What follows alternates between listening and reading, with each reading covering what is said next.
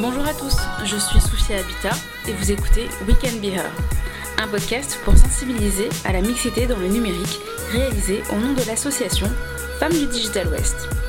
À ce qu'il paraît, aujourd'hui, une femme peut devenir ce qu'elle veut, et pourtant, nous posons encore trop souvent la question de notre légitimité dans le monde du numérique. Une fois par mois, je vous présenterai un portrait de femme ou d'homme qui j'espère vous inspirera. Je reçois Charlotte Josselin qui m'a fait le plaisir d'accepter mon invitation. Charlotte est consultante data chez AIC. Dans un premier temps, elle nous explique son métier, puis Charlotte nous partage son parcours à travers différentes expériences professionnelles. Elle a en effet été auto-entrepreneur, elle a travaillé en industrie, dans une start-up, et après réflexion, elle est aujourd'hui, comme je disais, consultante data, et elle nous expliquera pourquoi ce choix.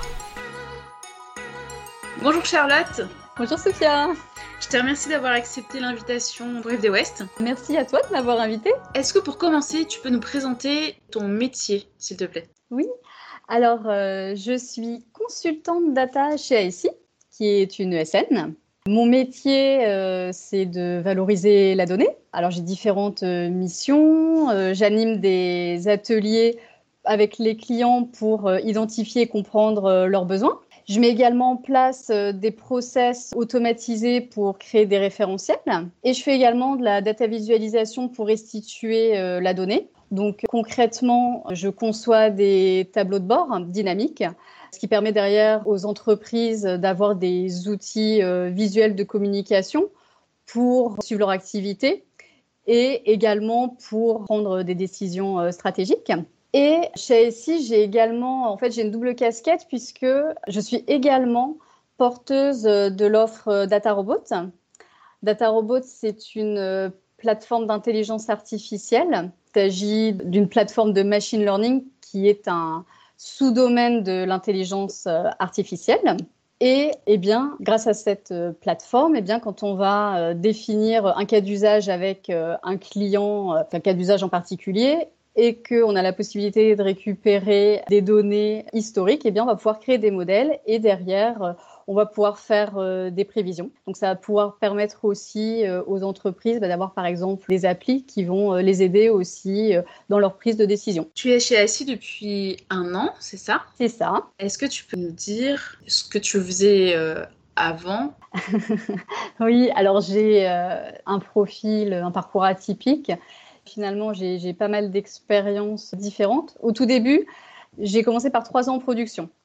Donc on est très loin de, ce que je fais aujourd'hui. C'était à la sortie de mon école euh, d'ingénieur. Donc j'avais une expérience dans l'automobile euh, en production où là je faisais de l'optimisation de flux. Et puis derrière, j'ai travaillé dans une entreprise euh, qui fabriquait des matériels en fait pour la construction de fondations profondes comme des ponts par exemple, où là, j'ai été missionnée pour déménager le site de production, puisque le site de production euh, sur lequel on était euh, devenait euh, trop petit.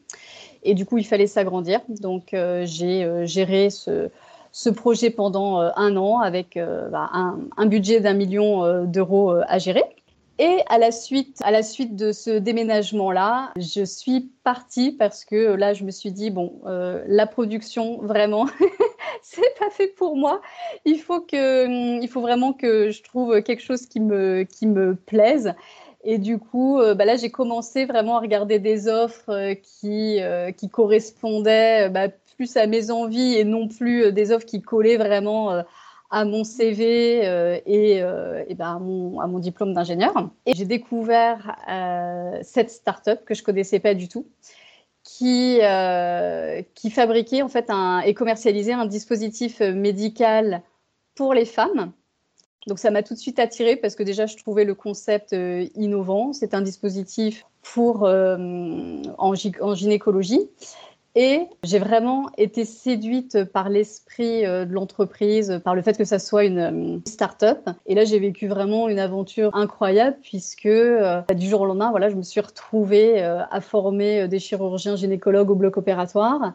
J'avais des semaines très denses, hein. c'était, c'était fatigant puisque je faisais beaucoup de nuits d'hôtel par semaine, entre 2 et 4. Je partais souvent le dimanche après-midi. Le matin, souvent, il fallait que je sois dès 7h30 au bloc opératoire. mais c'était vraiment une aventure très enrichissante humainement. On a vécu euh, bah, tous les succès euh, ensemble et l'entreprise a tellement bien euh, fonctionné que bah, finalement, au bout de cinq ans, on a été racheté un milliard de dollars par le grand groupe pharmaceutique Bayer. J'avais une question concernant ta deuxième expérience professionnelle. Tu, tu m'en parlais tout à l'heure et je trouve ça assez important c'est comment tu as vécu cette expérience en fait et euh, qu'est-ce qui s'est passé? Alors, alors c'était là du coup on n'est plus du tout dans le médical avec euh, un produit sexy. Là on est, j'étais dans un milieu d'hommes.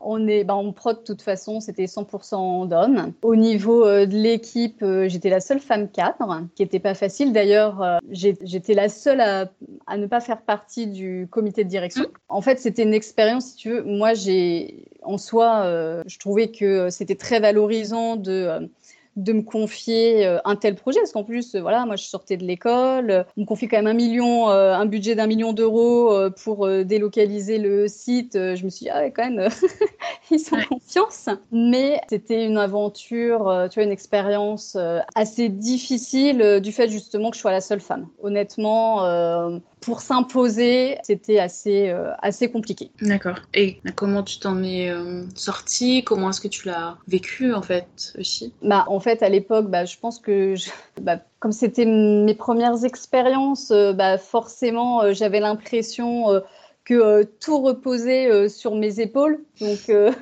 tu vois, je n'osais pas dire que à un moment donné, oui, c'était moi la responsable et moi la chef de, pro, de, ce projet-là, mais que c'est pas parce qu'on est responsable de ce projet-là qu'il faut tout accepter. Et tu vois, c'est du coup, bah, je me faisais un peu marcher sur, sur les pieds, tu vois, parce que même même le week-end, on était capable de m'appeler parce que, ce que je te disais tout à l'heure, si par exemple l'alarme sonnait sur le site, eh bien, le gardien m'appelait, tu vois, le week-end, euh, en me disant ah bah, euh, là, il y a la lame qui vient de se déclencher. Ben oui, très bien, mais bon, moi, je suis ici pour rien. Et du coup, tu vois, je, on mettait une pression pas possible. Je devais être disponible tout le temps, tout le temps, tout le temps. Ben, j'osais pas dire non, j'osais pas couper le téléphone euh, parce que j'avais l'impression aussi que, bah voilà, fallait que je fasse mes preuves en tant que femme et que, bah si, si, j'étais capable de gérer un tel projet. Et concernant ton expérience dans la, dans la start-up, ou plutôt chez Bayer, euh, qu'est-ce qui t'a donné envie de partir et d'aller vers l'expérience qui a suivi Alors, ce qui m'a donné envie de partir, c'est que même si euh, j'ai adoré mon métier euh, en tant que formatrice, chirurgien, donc j'ai fait ça pendant, pendant 7 ans, et eh bien, à un moment donné, c'est devenu incompatible avec ma vie de famille. Je venais d'avoir ma deuxième fille. Et j'avais commencé euh, à voir les possibilités de changement de poste euh, chez Bayer. Et ça n'a pas été euh, possible. En tout cas, on me faisait comprendre qu'il fallait que j'attende encore au moins un an et puis sans, sans garantie aucune. Du coup, bah, j'avais du mal voilà, à continuer mon activité. Et puis du jour au lendemain, voilà, je me suis, je me suis retrouvée en arrêt parce que bah, techniquement, c'était plus, c'était plus possible. Et j'ai commencé bah, du coup à réfléchir à ce que je pouvais faire qui me permettent justement euh, d'avoir un métier bah, plus sédentaire pour ne plus être en déplacement et pour pouvoir euh, justement trouver un équilibre entre ma vie professionnelle et, ma vie de famille. Et c'est comme ça qu'en fait, bah, j'ai eu l'opportunité de faire un master administration des entreprises, option contrôle de gestion. Parce que comme j'aimais, euh, j'ai toujours aimé les chiffres et je pensais que ce métier allait me convenir. Donc, j'ai quitté effectivement Bayer pour cette, ce début de reconversion. Tu as fait l'IAE tu as eu une rencontre qui t'a amené vers une nouvelle expérience et cette fois-ci, c'était une expérience euh, entrepreneuriale. Exactement. Ce n'était pas prévu. à la base, je pensais au bout de la fin de mon année de reconversion, euh, je pensais que ça allait m'amener vers euh, le métier de contrôleur de gestion et pas du tout une rencontre incroyable, une, bah, une de mes collègues qui, comme moi, avait fait les deux années en une, puisque normalement, formation continue, ce genre de formation de façon classique, on le fait sur deux ans. Là, toutes les deux, on l'avait fait euh, en une parce qu'on n'était plus euh, salariés. Et en fait, à chaque fois qu'on avait des cours, Charlotte, hein, c'est aussi une Charlotte, elle mettait en application ce qu'on apprenait directement sur l'entreprise, euh, pour l'entreprise de son conjoint, où elle, est, également co-associée. Et comme elle s'est rendue compte, et on s'est rendu compte, parce que moi je l'aidais, je l'aidais également, hein, on s'est rendu compte que bah, finalement ça marchait bien. On s'est dit ah mais en fait il faut qu'on tente le coup, on va on, va tenter de monter notre structure. Et c'est comme ça qu'on a monté Fraise Up, qui avait pour but d'aider les entrepreneurs, alors surtout les, petites structures, hein, à développer leur activité. Donc on faisait des analyses stratégiques, des analyses marketing, des analyses de coûts et de rentabilité. Et on a fait ça pendant, euh, enfin, pendant deux ans. Donc super, euh, super expérience entrepreneuriale. Moi, j'avais, j'avais jamais entrepris, donc euh, c'était super excitant, tu vois, de, de tenter l'aventure, de, de tout créer par soi-même. Et c'est là d'ailleurs, tu vois, où l'informatique m'a rappelé un peu à l'ordre. tu m'as fait ma transition. Ah Vas-y. parce que j'ai voulu créer moi-même euh, le site, le personnaliser. Alors bon, c'est pas ce que je fais aujourd'hui, hein, mais N'empêche que je me suis dit, ah ouais, quand même, ça me rattrape un peu euh, tout, tout, ce qui est euh, dans le numérique, l'informatique. Euh, en fait, j'aime bien ça quand même. Hein. Qu'est-ce que tu as fait pour amener l'informatique dans ta vie? Depuis toujours, hein, tu veux dire? Non. Dis-moi. Qu'est-ce que tu as fait après l'entrepreneuriat, après FraseUp pour, pour justement vivre, de l'informatique Tu as fait une formation qui était la, la Wide Code School à la cantine numérique. Et comment ça s'est passé? Comment que pourquoi tu as aimé cette formation aussi? Alors la Wet Code School, oui. Alors euh, ah oui, j'ai fait alors cantine numérique, c'était ouais les trois premières semaines effectivement parce qu'on n'avait pas encore euh, pas encore nos locaux. Alors ce qui m'a amené à cette euh, formation là, c'est que j'ai beaucoup réfléchi à ce qui m'animait vraiment, tu vois, dans toutes les missions que j'avais pu faire, euh, bah, que ce soit avec Up, mais aussi les expériences précédentes. Et je me suis dit, bah, le métier de data analyst, ça combine vraiment tout ce que j'aime. Tu vois, il y a le, bah, bien sûr, euh, il y a la data.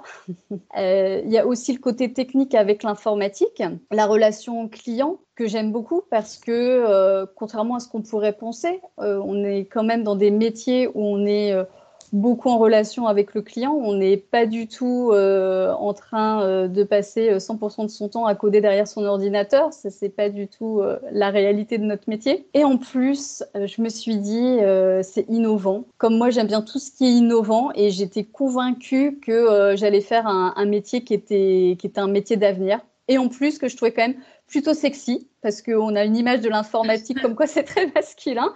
Euh, non, moi je trouve que mon métier euh, convient très très bien aux femmes. Super. Et merci de le dire et de le préciser. Il en faut. Je vais revenir sur, euh, sur deux, trois petites choses que tu as, que tu as dit tout à l'heure. Je voulais connaître ton rapport à l'échec, parce que c'est ce que tu entendais. Mais au-delà d'entendre que le fait que tu changes aux yeux des gens souvent de métier ou de domaine, euh, il y a aussi la question de, du cliché, elle a eu de la chance. Et ça, je trouve ça hyper important de dire que ben, une femme qui réussit, ce n'est pas qu'elle a de la chance, mais euh, aussi qu'elle travaille. Donc, euh, donc je voulais revenir là-dessus, sur cette question d'échec, et aussi sur ta question de ben, qu'est-ce que tu voulais faire avant? Tu es arrivé en école d'ingé, mais parce que tu voulais prouver aussi quelque chose. Oui, alors déjà, bah, comme je te l'ai dit tout à l'heure, euh, euh, oui, moi ça me fait bondir quand à chaque fois on me dit euh, ah bah t'as eu de la chance, ah t'as eu de la chance. Je dois avoir beaucoup de chance hein, dans la vie parce que le nombre de fois où on me l'a dit, c'est qu'effectivement je dois avoir beaucoup de chance. Alors oui, je, le dis en, rigolant, mais oui, par rapport à mes études, moi je viens, euh, voilà, j'ai fait un lycée euh, qui était euh, pas très, qui n'était pas ouvert d'esprit. C'était un grand lycée parisien où, en gros, on nous faisait comprendre qu'on n'avait que deux choix dans la vie, ou d'être médecin ou d'être ingénieur, sinon on ferait pas grand chose de sa vie. Donc déjà, bon, dit comme ça, bah, ça n'aide pas à se projeter et à oser rêver, hein, tout simplement. Moi, au départ, je voulais être pianiste, donc tu vois, c'était. Je rentrais pas du tout dans ce cadre-là. Et puis, le sentiment que si tu choisissais pas ces voies l'une ou l'autre, eh bien, c'est qu'en fait, tu n'étais pas compétent. Et puis, moi aussi, j'ai eu une pression euh, très très forte euh, au niveau euh, au niveau familial parce que moi j'ai une éducation où on me disait que il fallait absolument trouver un métier non pas qui plaise mais un métier qui soit porteur, un métier qui rapporte, et que avec un diplôme d'ingénieur, en gros, c'était un gage de sécurité et que je m'en sortirais toujours dans la vie. Donc à partir de là, forcément, moi, j'avais du beaucoup de mal à me, à me projeter. Et, et puis, quand euh, je suis arrivée euh, en terminale, où là, fallait faire des choix sur ce que j'allais faire l'année d'après, j'avais à la fois postulé, euh, je m'étais inscrite en fait en fac et en parallèle, j'avais postulé pour une classe prépa. Et en fait, j'ai été prise en classe prépa, mais j'ai pas voulu y aller. parce que ça me correspondait pas du tout, j'avais pas envie. Et, là, euh, on m'a fait comprendre que oui, tout on parle d'échec, alors c'est peut-être pas le terme, mais qu'en gros, bah, si j'y allais pas, c'est que j'étais pas compétente, c'est que voilà, si j'allais à la fac, en gros, la fac, euh, c'était pour ceux qui, avaient, qui allaient rater leur vie, tu vois. bon, moi, c'était pas ma conception des choses, mais tu vois, c'est vraiment comme ça qu'on me l'a fait euh, ressentir. Pour mon papa, euh, bah, c'est ce que je te disais tout à l'heure, il a eu beaucoup honte. J'étais vraiment la honte de la famille. Ma fille euh, va en fac, elle va sécher les cours, euh, elle va. je ne sais pas ce qu'elle va devenir. Et puis, bah, comme en fait, ça m'a beaucoup agacé, ces clichés. Et j'ai voulu montrer que bah, si en fait on est capable de réussir, même en passant par la et du coup, comme je sentais que, comme j'allais à la fac, on me disait que j'étais un, en gros, je n'avais pas les capacités de faire une école d'ingénieur, bah, j'ai voulu montrer que c'était possible. j'ai dit, bah, pour la peine, je, vais faire les démarches pour intégrer une école d'ingénieur ce qui n'était pas évident parce que euh, oui, j'ai pas galéré pendant euh, deux ans euh, dans une classe prépa, Maintenant, il faut savoir que quand on passe pas par la voie classique, c'est sur dossier entretien et qu'il y en a très très peu qui sont pris. Mais j'ai fait mes démarches de mon côté. Alors j'en ai parlé à personne parce que encore une fois, je me suis dit ah là, si je suis pas prise, euh, on va encore me dire t'as échoué, tu vois, euh, t'étais pas douée. et puis euh, et puis bah, finalement j'ai été prise et, et ça a juste rassuré mon papa euh, qui était euh, trop, euh, trop content. Il était super fier que je lui apprenne que j'allais intégrer une école d'ingénieur. Donc voilà, je lui ai fait, je lui ai fait ce cadeau-là. Et puis moi personnellement, voilà, ça m'a permis aussi de me dire, bah voilà, je montre à tous ceux qui pensaient que voilà, j'allais à la fac, que je n'étais pas capable. Bah si, en fait, je l'ai fait. Et pourquoi c'est important pour toi la mixité? On en revient à, l'essence de FD West. Pourquoi? Selon toi? La mixité, c'est, enfin, la, question ne devrait même pas se poser. Ça me paraît tellement évident que on a besoin de s'enrichir les uns les autres. Donc après, c'est hyper cliché ce que je vais dire, mais il, ben, il, faut tout, tu vois. Il faut, il faut des hommes, il faut des femmes, il faut des blancs, des noirs, il faut toutes les cultures. Il faut se nourrir de, de, tout ça pour, pour, je pense que les projets soient, soient plus impressionnants. Enfin, c'est pas le terme, mais comment dire, plus enrichissants, tu vois.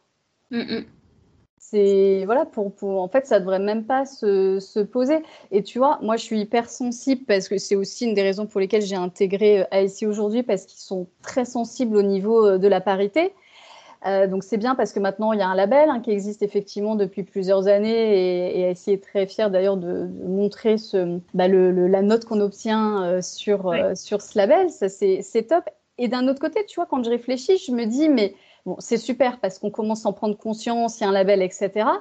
Mais tant qu'on en parle, c'est que euh, c'est qu'il y a encore du chemin à faire, tu vois. Et, pour moi, le jour où on aura vraiment gagné, c'est le jour où ce label n'existera plus parce que ça sera juste normal, tu vois.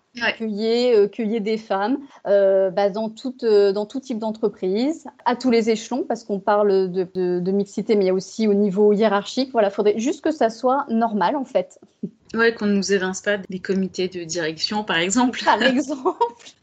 c'est comme ça.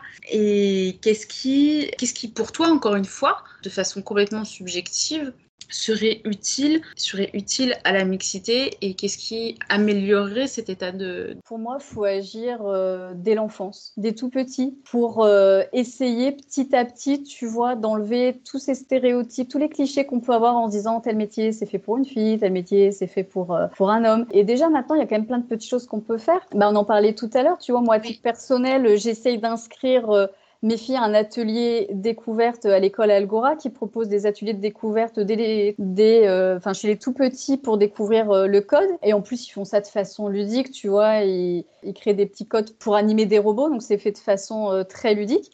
Et ne serait-ce, tu vois, quand on va sur leur site, eh bien, il y a des femmes qui sont, enfin, des, des petites filles qui sont, qui sont en photo. Eh bien, rien que ça, eh bien, c'est hyper important de, montrer aussi euh, bah, des photos euh, de petites filles comme de petits garçons, tu vois, au même, euh, tu vois, sur, le même plan pour, pour qu'on arrête, voilà, de, de, systématiquement vouloir un peu mettre chaque, chaque métier, tu vois, associé à, à, tel, à tel profil, tu vois. C'est dommage.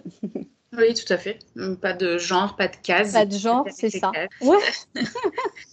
Et euh, quel conseil tu donnerais aux gens qui nous écoutent, tant les garçons que les filles Par rapport, euh, par rapport à, la mixité, par rapport aux, envies que l'on peut avoir dans sa carrière. Euh, tu vois, tu nous disais tout à l'heure que bah faut arrêter d'écouter euh, les autres. C'est ça. Ah bah oui, moi je suis ah oui, moi je ça fait j'ai alors j'essaye hein, parce que c'est pas toujours facile hein.